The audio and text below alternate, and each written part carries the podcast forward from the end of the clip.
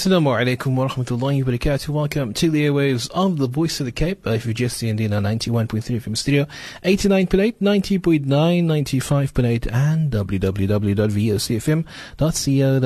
out in the World Wide Web. My name is Mogamat Faseeg Wilson. I'll be with you for the next 2 hours or so, inshallah. First hour is, of course, a focus on Palestine. We will look at issues related to 1948 Palestine. And tonight our special guest will be Sheikh Ishaq Qatadi. He is the Secretary General of the Muslim Judicial Council, and thereafter, between eight and nine, it will be MJC Speaks, and we'll be talking about the Social Development Department this evening, and we'll be having various guests from the Muslim Judicial Council studio as we try and understand a little bit more about how the MJC works and how it serves the Muslim community, inshallah. As always, the SMS lines are open on 47913 if you'd like to comment on the show. And you can also WhatsApp us. That's WhatsApp number, as always, 0722380712.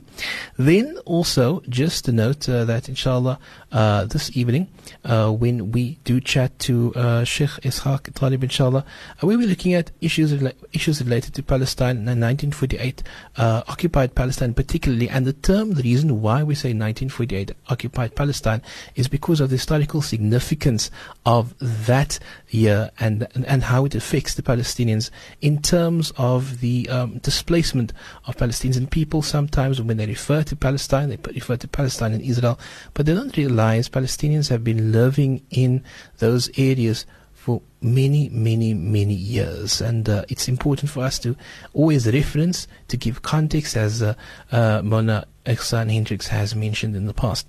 But without further ado, I now welcome my guest, Sheikh Ishaq Qatadi, Secretary General at the Muslim Judicial Council online. Sheikh Ishaq, assalamu alaikum and welcome to the show. Wa alaikum assalam wa rahmatullahi wa barakatuh, Brother Faseeh, and your respected listeners of Radio Voice of the Cape. Wa alaikum salam to Allah. Always a pleasure to have Sheikh with us, and obviously on the program Focus on Palestine, looking at the 1948 occupied Palestine.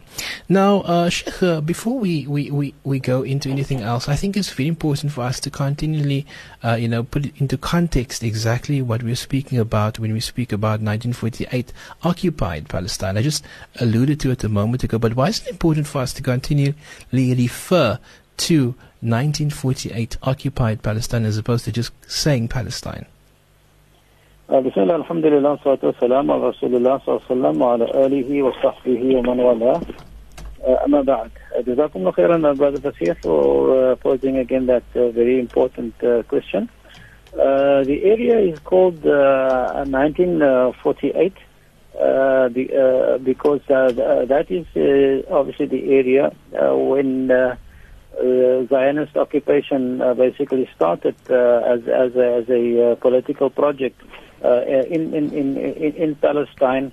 That particular area is obviously the area that they focused on in terms of what they wanted to lay their hand on first.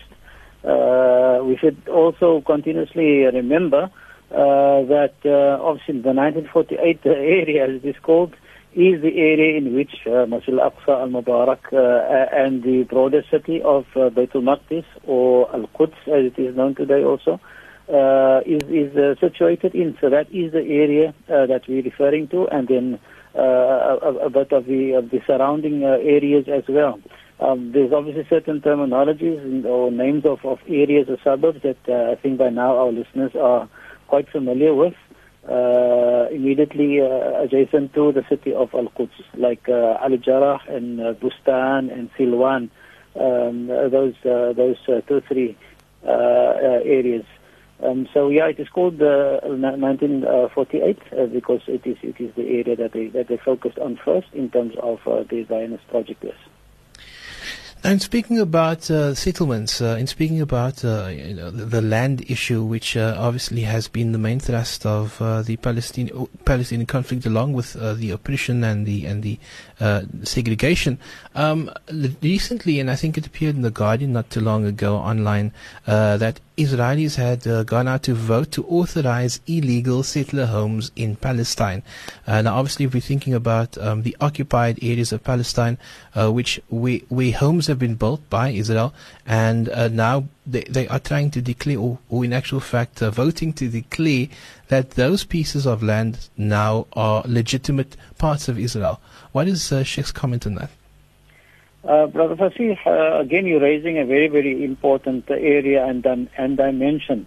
To make it a bit maybe a bit easier, but simpler for our community to grasp and understand, let's reference it to something that all of us are familiar with, or at least obviously my age and those who are much older than me. We're talking here about in the 40s, 50s, 60s, and so on. Those people who can really talk about District Six, the way it was, the people who lived there, who were born in that particular area. I mean, up to now, that particular issue is not resolved as yet. And I mean, this is just as recent as this morning. I mean, you had such a program on VOC to talk about that. So to make it easy to understand is when the Group Areas Act, for example, here in South Africa. And in Cape Town in particular, when that as an apartheid project driven by the then apartheid government, when they passed certain oppressive legislation in which they effectively robbed the people of the land and the properties that they owned, isn't it so? So all of us were ejected. I was born, for example, in District 6. We were ejected from there. And it's a very similar thing that is taking place in 2016 still in a land called Palestine, where the Zionist government are passing oppressive upon oppressive law, in which they basically legitimizes for themselves the right to basically take over people's land and people's property, people's homes, and they evict them. So when they want to pass a particular law with regards to this, it's actually quite laughable because they've already entrenched or put into law so many other decisions. It starts off as an idea. It is promulgated through the different political channels in the Israeli political system, which we know is obviously geared to seek the rights that they want to give to Israelis, and in fact even rights that they don't have. They pass laws to give them more rights and more rights and more rights, and the Palestinian people less and less and less, to the point where they are sitting with almost no rights.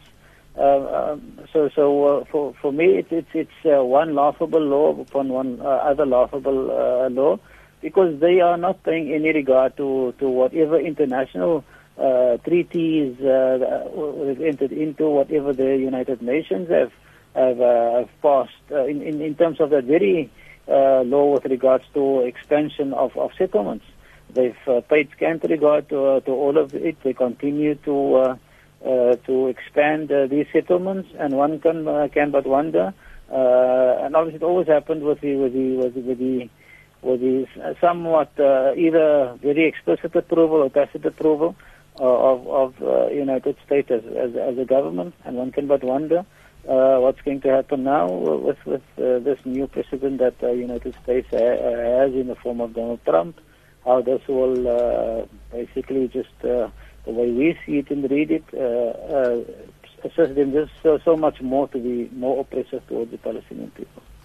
Now, obviously, Sheikh, when we speak about settlements in occupied Palestine, what has been the international community's opinion on this, and particularly when you look at the UN and other bodies, is there a sense of them feeling this is a legitimate process, or is there an opposition to expanding within Palestinian territories?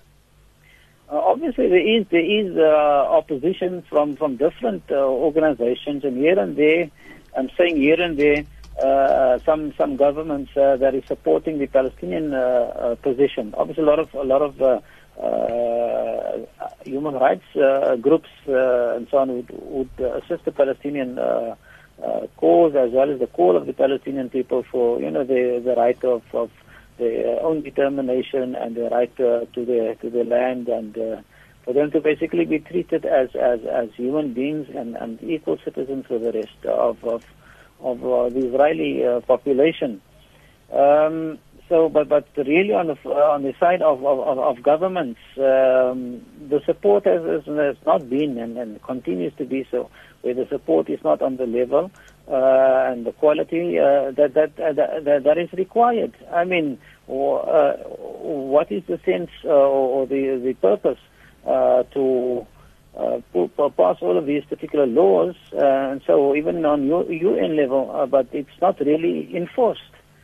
It's not really enforced. Therefore, Israel continues to do what they do, because nobody really cracks the whip on them, as it were, in order to ensure that they do not expand on those particular settlements of theirs. Our people need to remember, Brother Faseeg, that the expansion of Israeli settlements it is continuing, and it will continue. What is the underlying reason?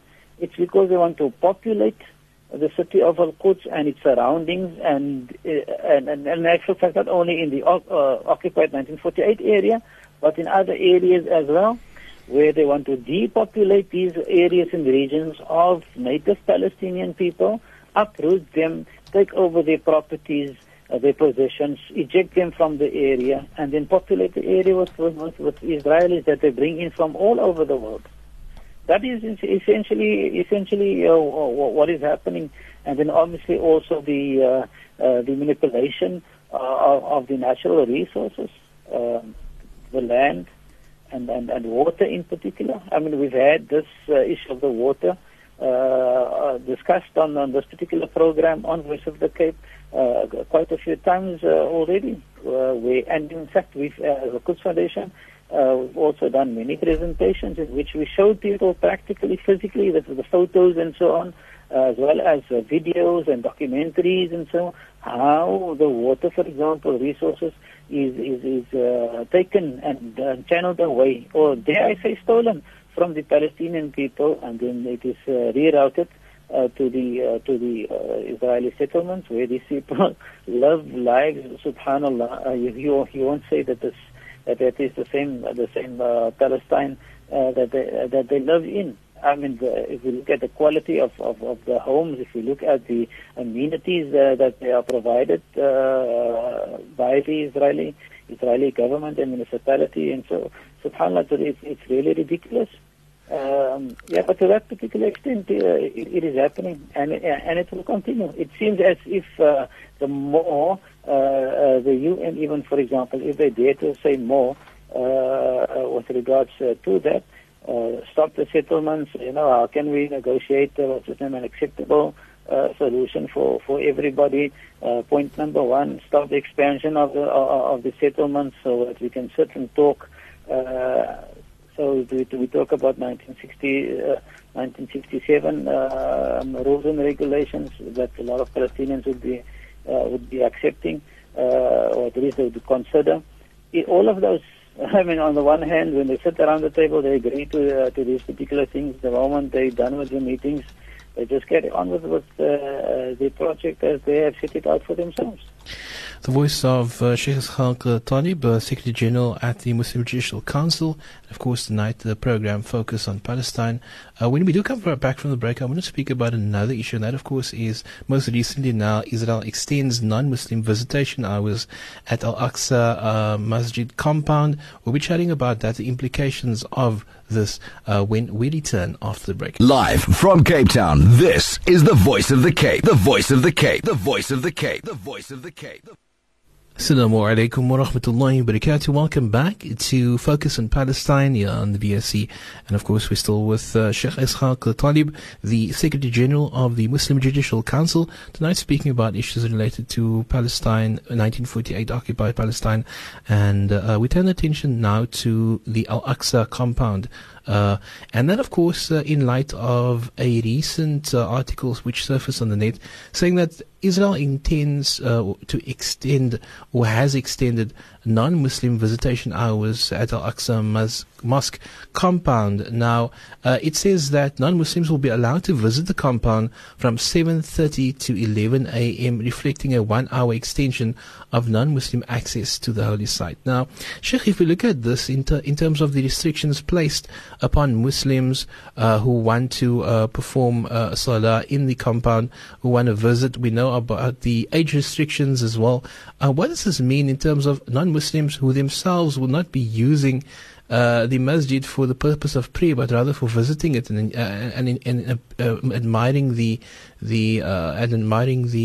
beauty of the building as such? What does it mean for Palestinians?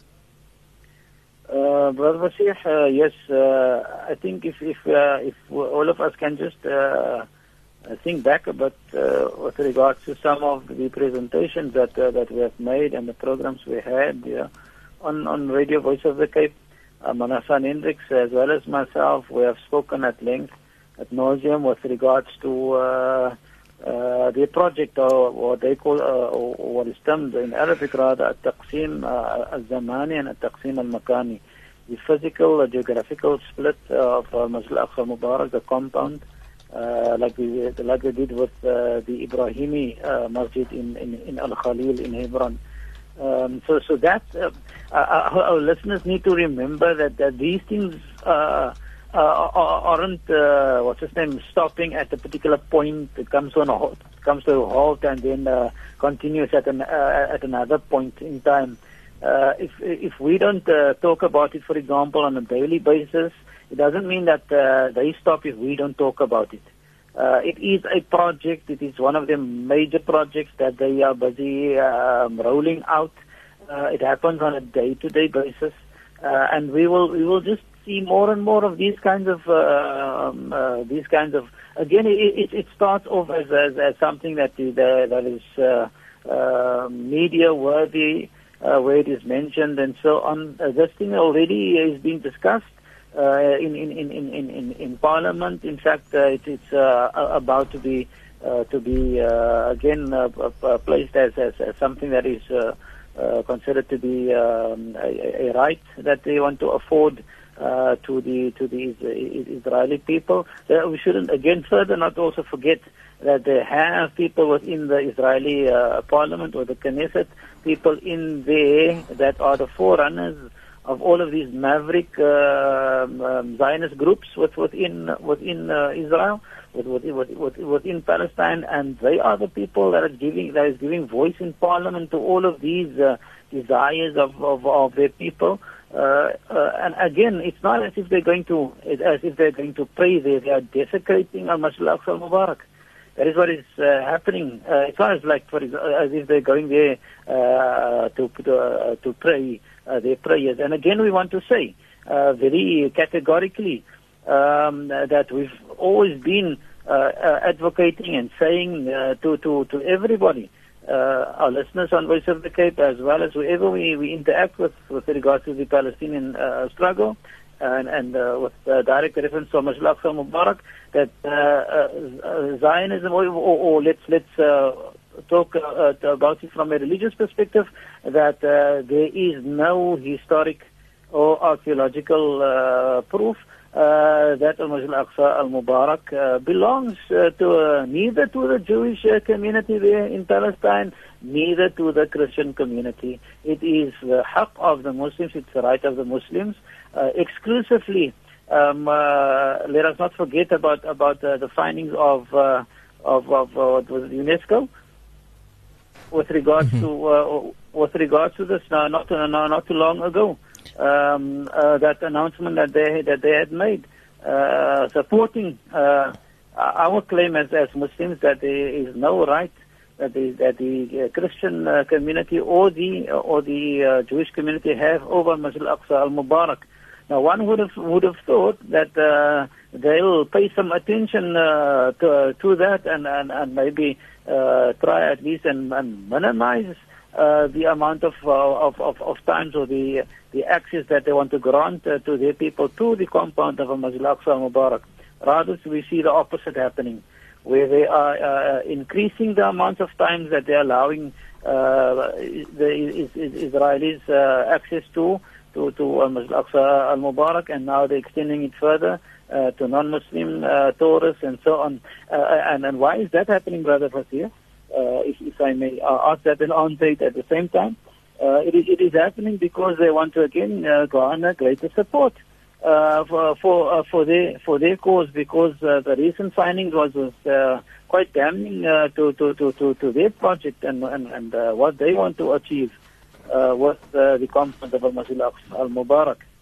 So that Al-Taqseem al-Makani, the physical split, that is still on the cards. We should not think that it's not on the cards for them. It is still on the cards. It is still on the agenda. They are putting it, just like the Al-Khutuwat at-Tamhidiyya, as we call it in Arabic. These are the preparatory steps that they are taking in order to actually do that at some stage.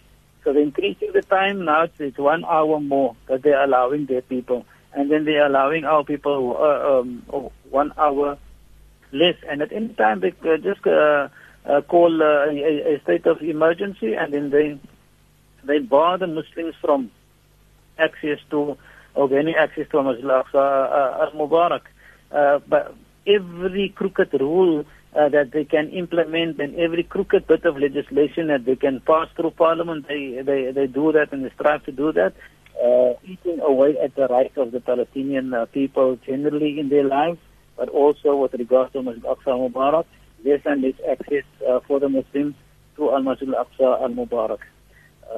Let us not forget that the intention is to take over the compound completely and not give access to Masjid al-Aqsa al-Mubarak to the Muslims at all. That is the ultimate plan. Destroying Masjid al-Aqsa al-Mubarak, building the Temple of Solomon on the ruins of Masjid al-Aqsa al-Mubarak. And then also, Sheikh, if we maybe just take a different route and look at recent reports now, we know that former President Jimmy Carter has been very outspoken about the Palestinian situation. And recently he has implored the UN to recognize the Palestinian state, although the reason for him saying this is that he feels that the two-state solution, which of course is a very controversial topic, the two-state solution is... That project is at risk of failing if the UN, if the world as such does not recognize the Palestine as a state. What is Sheikh's opinion on Jimmy Carter's views, and particularly around the two-state solution that is that has been widely proposed by various political analysts who are looking into Israel and Palestine and the conflict that exists there? Brother Faseeg, again, mashallah, I commend you for posing all the right kind of questions. And it's important for us to do that and to highlight these particular issues, because these are the issues that are central to the Palestinian struggle. Even though a lot of governments, including our own here locally, that they subscribe to this two-state solution, we as Muslims, and if I should confine it to organizations, for example, our Quds Foundation, we make it very, very clear that we do not support this idea and notion of a two-state solution, Brother Faseeg, simply because how can we talk about a two-state solution? Bantustan, for example, it was unacceptable for us here in South Africa. It is unacceptable in the greater contemporary civilizations across the globe. Why must it be okay for Palestinian people? They must accept the Bantustan, but it's not acceptable anywhere else in the world. And also, how do we talk about a two-state solution? How can we even think about a two-state solution? if we don't talk about land restitution. No. Because at the moment the way they are owning what, it's increasing all the time. With the encroachment on the land and land grab that is happening all of the time, and the expansion of the settlements. So every day, Brother Faseeg and dear listeners of Voice of the Cape, every day more and more land is stolen from the Palestinian people. So how do you steal more and more land of the indigenous people of the area? The people who own the cart and transport of their particular properties and so on. We've again at Nodium, we've spoken about this in the past. How do you continue to steal the land of a people when you say, okay, let's talk about a two-state solution? What is the second state going to be like for Palestine, and what areas are we talking about for the Palestinian people? We're talking about less than 20% Palestinians.